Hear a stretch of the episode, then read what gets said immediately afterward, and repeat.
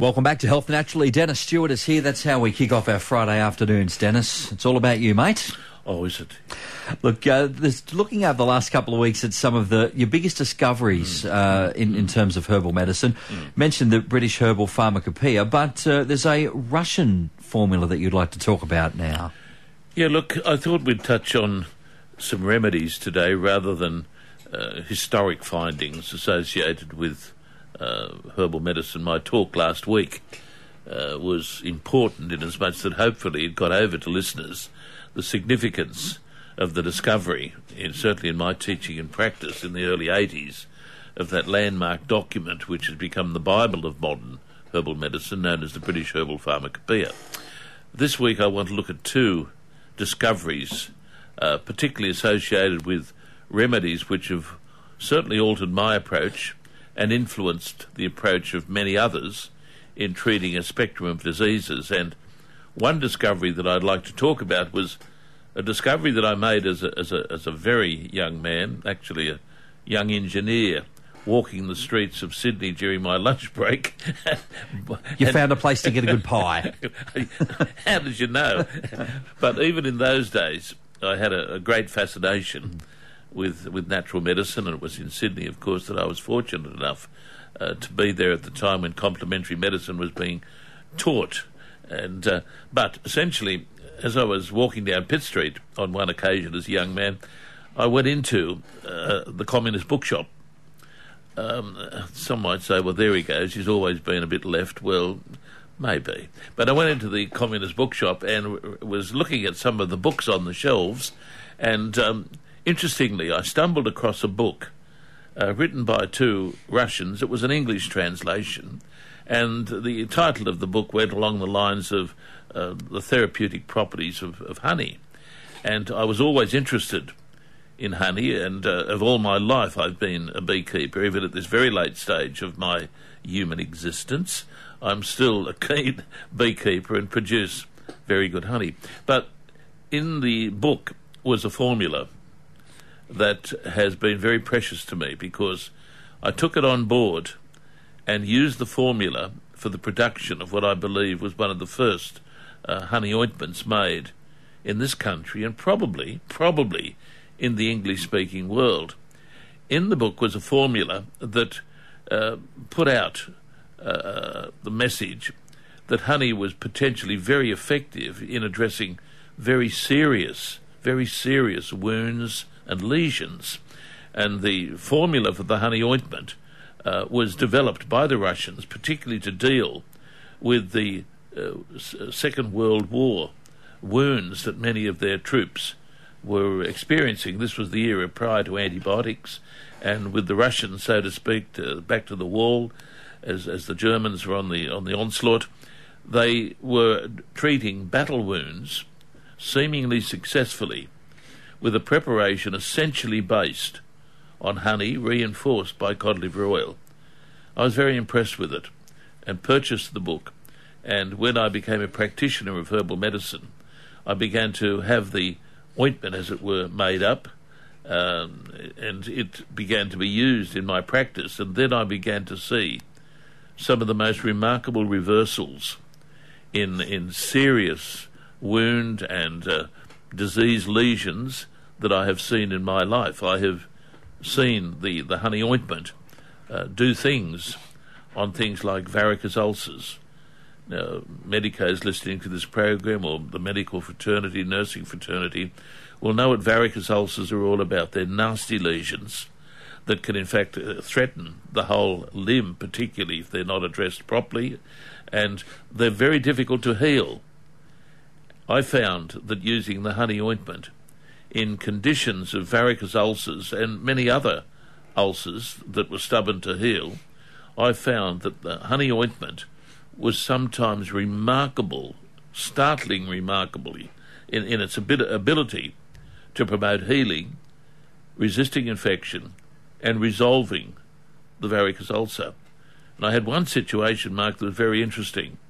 My, uh, or the honey ointment was somehow accessed uh, by a lady who had a very compromised uh, lesion on her leg, very compromised. And I know it was very compromised because, as part of the story associated with this, this lady actually forwarded me photographs of the lesion before the application of honey ointment and the lesion after a couple of weeks of using honey ointment and the progress in resolving the lesion was startling and she actually took the trouble to write to me and tell me that the application of honey ointment to her threatening leg lesion had saved her leg and to use her words in the letter that I have in my files she said it also saved her life.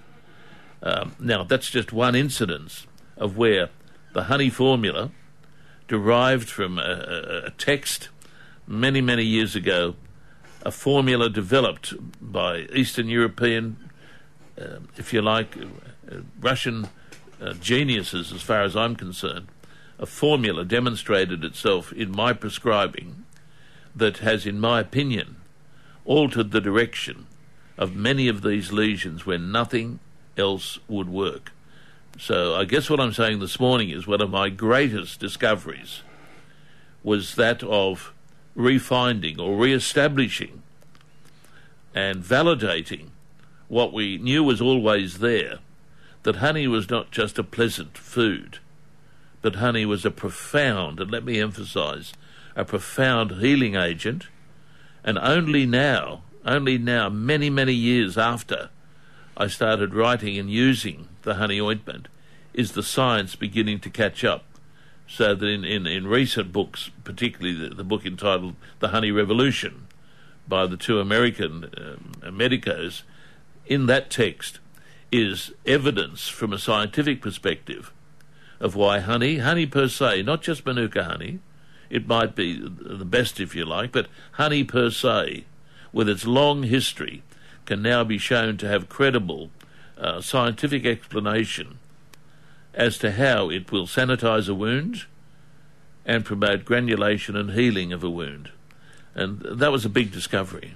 Do you still have the book, the Russian book? I do. Really? I do, yeah. There was actually a, a secondary volume um, after that text, which I also have, which gets more into the nitty gritty of producing certain honeys by feeding bees particular substances, certain aromatic oils, uh, to give honey a flavour.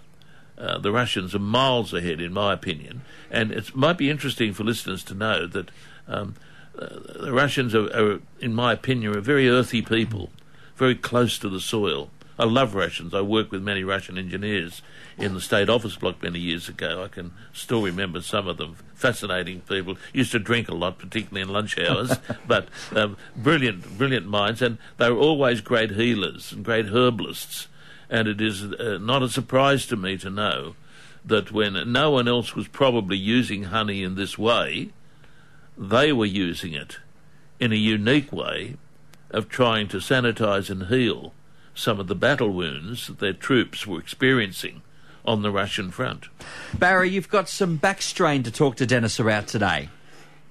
Yes, I was just wondering if you had anything, um, you know, to strain the back moving some furniture. And, um, yeah, I know for general soft tissue injuries, it's rest ice, compression and elevation, but I was just wondering if you had anything you sort of rub on it or anything like that you recommend? Look, there are, there are multiple things that immediately comes into one's mind when one thinks of these sorts of things. Uh, most of these things tend to be self-resolving. Um, yep. I'm a great fan, as you've probably heard me say on this program before, of uh, basically soft tissue massage therapy.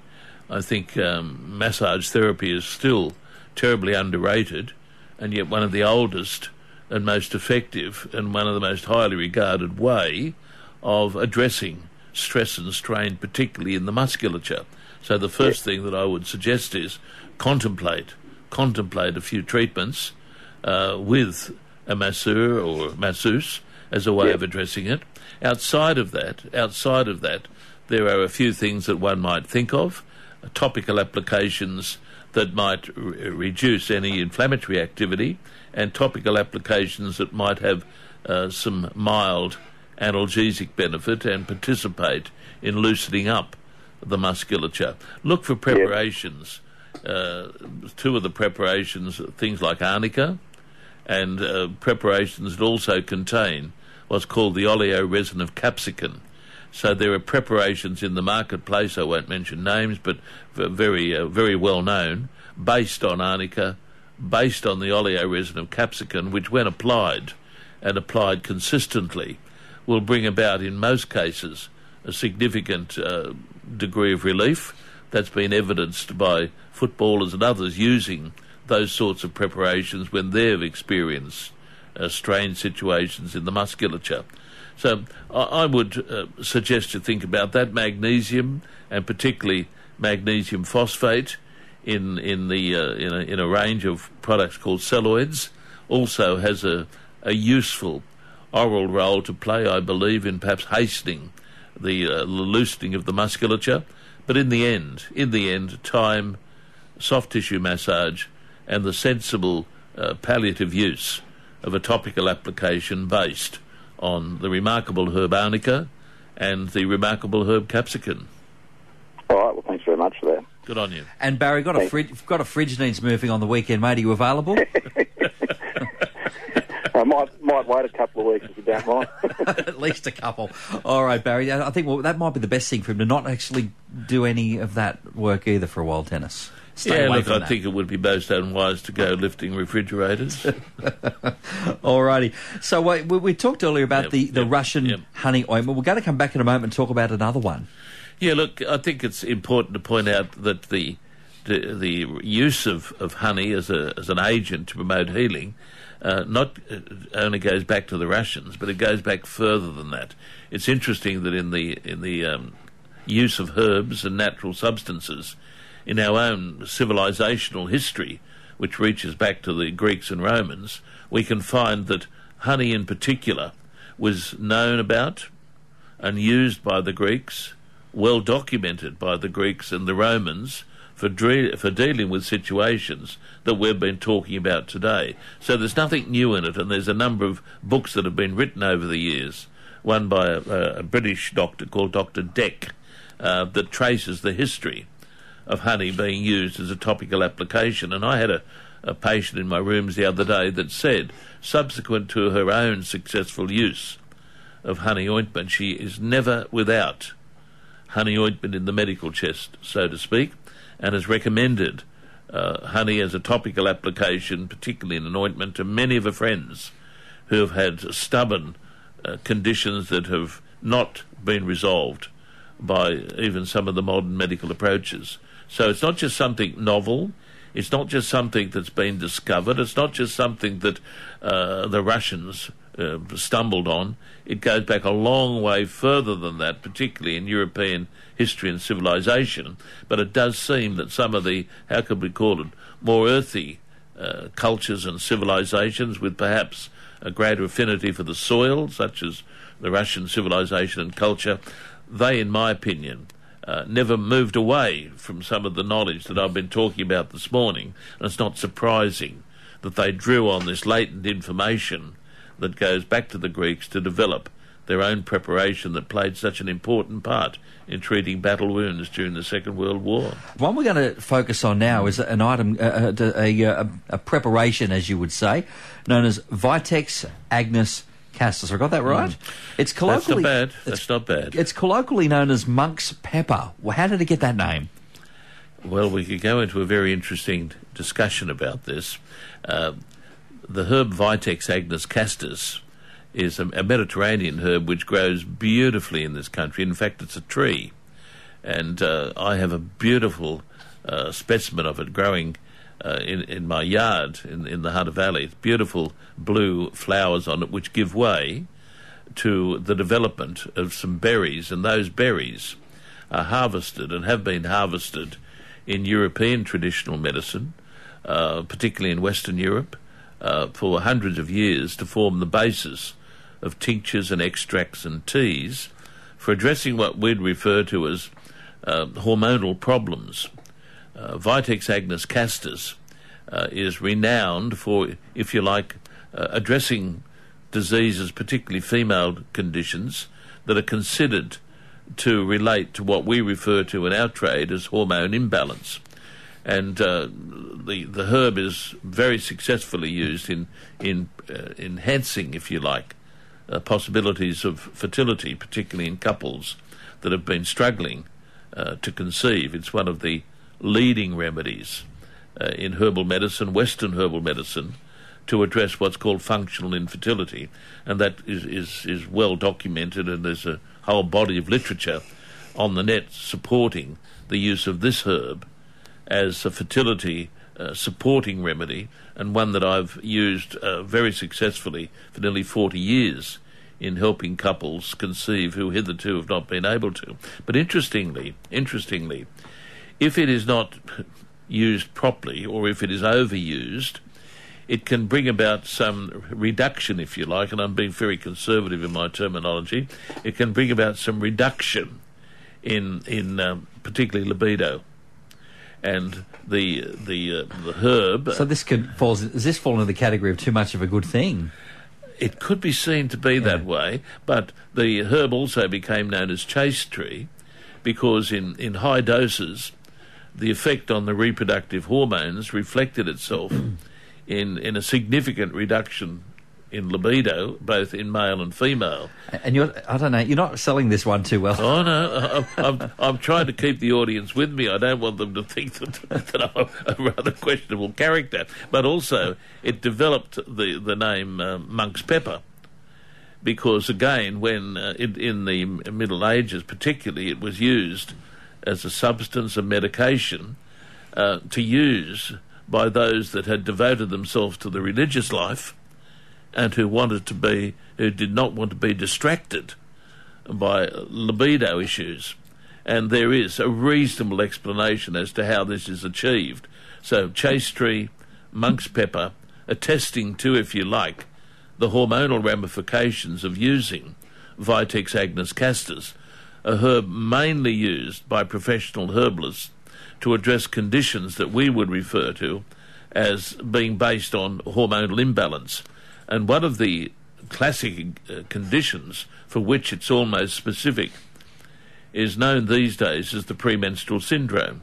And there will be very, very many women listening to this program who experience this wretched condition, which is a syndrome that can be marked by depression, anxiety, anger, fluid retention, um, a lot of things which tend to assert themselves in the second phase of the reproductive cycle, known as the premenstrual syndrome.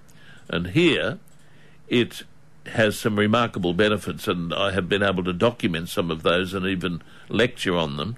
And my discovery of it, of this remedy, was again associated with preparing for a seminar on the female reproductive system and coming across a book written by a very famous uh, British herbalist, Captain Geoffrey Whitehouse, very interesting pucker name, but uh, the, the, English have given us some remarkable herbalists with remarkable credentials, and Whitehouse, in one of his books, introduced me to the idea that Vitex agnus castus was what's called a progestogenic remedy. It tended to support the progesterone phase, if you like, of the cycle, and he gave a good explanation of how it could be used to address PMS. And as far as I'm aware, as far as I'm aware, I was the first to introduce it in the late 70s, early 80s into herbal medicine in this country and was one of the first to actually commercially grow it on my property in the Hunter Valley. And it has stood me in good stead. And I well remember a case, I well remember it very well. In, listeners will be interested in this. I had a practice at Wahroonga, and um, on one occasion I travelled down from Wahroonga to the um, uh, studios of the ABC at, at, Ultimo to do a talkback radio. Um, very interesting talkback it was, and uh, one of the uh, discussions was on the role of Vitex agnus castus in addressing particularly some female reproductive conditions. Now, one of them was dealing with the premenstrual uh, syndrome. It was interesting when I um, got back to my rooms at uh, at Wahroonga, about three quarters of an hour's drive from Ultimo, my receptionist said, "Oh look, Doctor So and So from such and such a hospital has just rung in." And I won't mention hospitals, and I won't mention names, obviously, um, has just rung in, and he wants to make an appointment for his wife. And I thought this is rather unusual. He wants to make an appointment for his wife. So I said, fine, okay. And um, the lady was a lady from Bowral. Um, and she came up and talked about her condition, a very distressing form of PMS, which she, how can I call it, spoke about to the extent that her husband would prefer not to be around the house in Bowral mm. at this particular stage of her of a cycle. So it was pretty serious. I and he had heard me talk about Vitex agnus castus, so I dispensed some Vitex agnus castus to this dear lady. It changed her life, changed their relationship, and as a result of that, I not only consulted her on numerous other occasions, but also her whole family. That is a true story. I tell no, no, no lies. That remedy has, in my opinion, been so important in addressing these what I call imbalance conditions. Of course, the endocrinologists and the others out there will laugh at that term, but I use it to describe those conditions that I believe can be associated with subtle imbalances, particularly in the hormonal structures that we have. So, Vitex, a discovery made later in my career, was a great discovery because it gave to me a tool, a tool to help address some of the unique conditions which, up to that point, I believe herbal medicine did not adequately address. Good afternoon, Lucy at Merewether. You've got some. Uh, you got back issues as well for Dennis to take a look at. Um, hi, no, I don't have back issues. I just wanted to talk about the guy that rang in before about back issues. Um, I'm actually um, a myotherapist, and I just wanted to thank Dennis for uh, putting in a plug for massage therapists. I uh, just also wanted to mention that we don't actually get taught fix a lot of things during the course, and I've had to do a lot of extra study to learn what I've learned. And um, muscles actually have a memory, and so um, and a lot of the imbalances happen because of the way that people sleep. So yes, yes, if yes. people come to my practice, I tell them what they did to get the injury, and I work on it for a while. But they actually have to change some aspects of their lifestyle, otherwise they just get it back again. That's and especially with the lower back, um, people don't use their psoas to hold their structure up, and so the brain has to use a different muscle, and that's quadratus lumborum. It's not meant to take that strain, and that's why it um, gets sore. Well done. I, I, I applaud you for your innovative and uh, educational approach to massage therapy. You've got a real handle on that, and uh, I, I, understand exactly where you're coming from. And again, uh, would encourage you to pursue your own innovative approach. Uh, what you're doing uh, in furthering your training with more reading and personal insights is the journey that I took, and I would uh, I would personally like to encourage you to pursue that. You obviously have a, a great interest, a fascination, and a calling for what you're doing. Uh, mm. Keep on that because uh, we need uh, therapists like you within the natural therapy profession that are passionate, that are innovative, that are still learning, and in, mm. and are prepared to get their patients on board by enthusing their patients to participate in the healing process. Good on you, and uh, all I can do is, is wish you well and take on board some of the encouragement that I try to give to all natural therapists on this program. Well done. Do you mind if I ask you what you think about uh, re- uh, rice, rest dust compression and elevation? Look, because I've been taught that uh, it actually stops the body's natural healing response because the, the brain sends blood with healing and nutrients and um, uh, which are a natural painkiller, and the inflammation is the brain sending macrophages into the area to clean it out, and they actually get inside the cells, and that's what causes the inflammation. I'd and, have to, I'd, I'd yeah. have, I'd have to give some uh, serious thought to that. Wonderful. Th- thank you very much, uh, Lucy, for that. Now, look, uh, Dennis, you're also wanting to. Uh, we've got just a couple of minutes to talk about right. Astragalus 8. This is one, yeah. the big one for you. Yeah, look, it, it's probably the, the, the, highlight discovery of my career. Uh, I would like to think that the Astragalus 8 formula, and that's what it is, it's, an ast- it's a formula. Um, that formula, uh, I believe, has worked wonders in the natural therapy uh, treatment of many conditions associated with what we would refer to as depressed immunity, and particularly uh, in helping people recover from severe viral infections, particularly uh, the glandular fever or the Epstein Barr virus, cytomegalovirus. Uh, many of those sorts of conditions, in my opinion, uh, have demonstrated great response to the astragalus 8 formula, which I discovered in preparation for a seminar that I gave in Melbourne at Auburn College at the university to a group of, uh, of practitioners on immunology, and I had purchased a book uh, called Treating AIDS Naturally by the American doctor, Dr. Donald Badgley.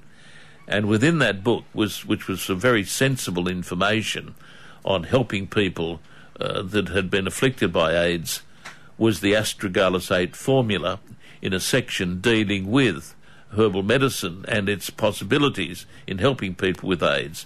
I was impressed with the formula, the rationale of it. Eight herbs of Asian origin, uh, all traditionally used in China, particularly for dealing with pretty chronic and serious immunological conditions. I took it on board, uh, gave a lecture on its potential. The interest was so great that I actually was the first to, to develop a preparation of it here in Australia, in a liquid preparation. Nowadays, of course, it's available in tableted preparations from pharmacies, health food stores, but the discovery of astragalus 8 indelibly uh, left its imprint on me and altered uh, my approach and success in dealing with immunological disorders. As far as I am aware, there is nothing that I know of in herbal medicine that can help people that suffer from the herpes virus, particularly herpes simplex. There is nothing that I'm aware of in herbal medicine that helps so well in building up prevention against the recurrence of that wretched viral disease. So you can see that the discovery and the importance of that remedy uh, was, in my opinion, profound. It has helped so many people and will probably be one of my last great discoveries all of that from uh, just walking into what the, co- the communist bookstore once and picking up a book on honey. Well, yes, but the, the finding of the astragalus 8 was was uh, walking into a very very good bookshop in Melbourne. You're going to Melbourne shortly. You want to get into the city and wander around and take advantage of Melbourne. It has some of the finest bookshops in Australia, and I used to frequent them as I conducted a postgraduate program down there in Melbourne quite some year, years ago. Dennis, great discussion as always. Uh, a good time, didn't we? We had a great time over the last month or so. You got Jane back for the next uh, little while now, next Friday. Well, so that'll, be, that'll good. be good. That'll be good. I'll see you in three weeks. A great program, Dennis Stewart, Thank Health you. Naturally. Have a good afternoon, mate, and a good weekend. Yeah? No, he's gone. He's gone. He, he always leaves before the program's ended. Doesn't matter. Have a good one, Dennis. Next week's Friday afternoon, midday to 1. Mostly sunny for the rest of the day. Maddie McNeil and the Hunter News team on the way for 2NURFM Local News. Enjoy the rest of your Friday and enjoy the rest of your weekend as well. Catch up with you in a couple of weeks from now. Thanks for listening to this podcast from 2NURFM at the University of Newcastle. Topics range from gardening to health, well-being, pet care, finance, business and travel. You'll find them all at 2NURFM.com.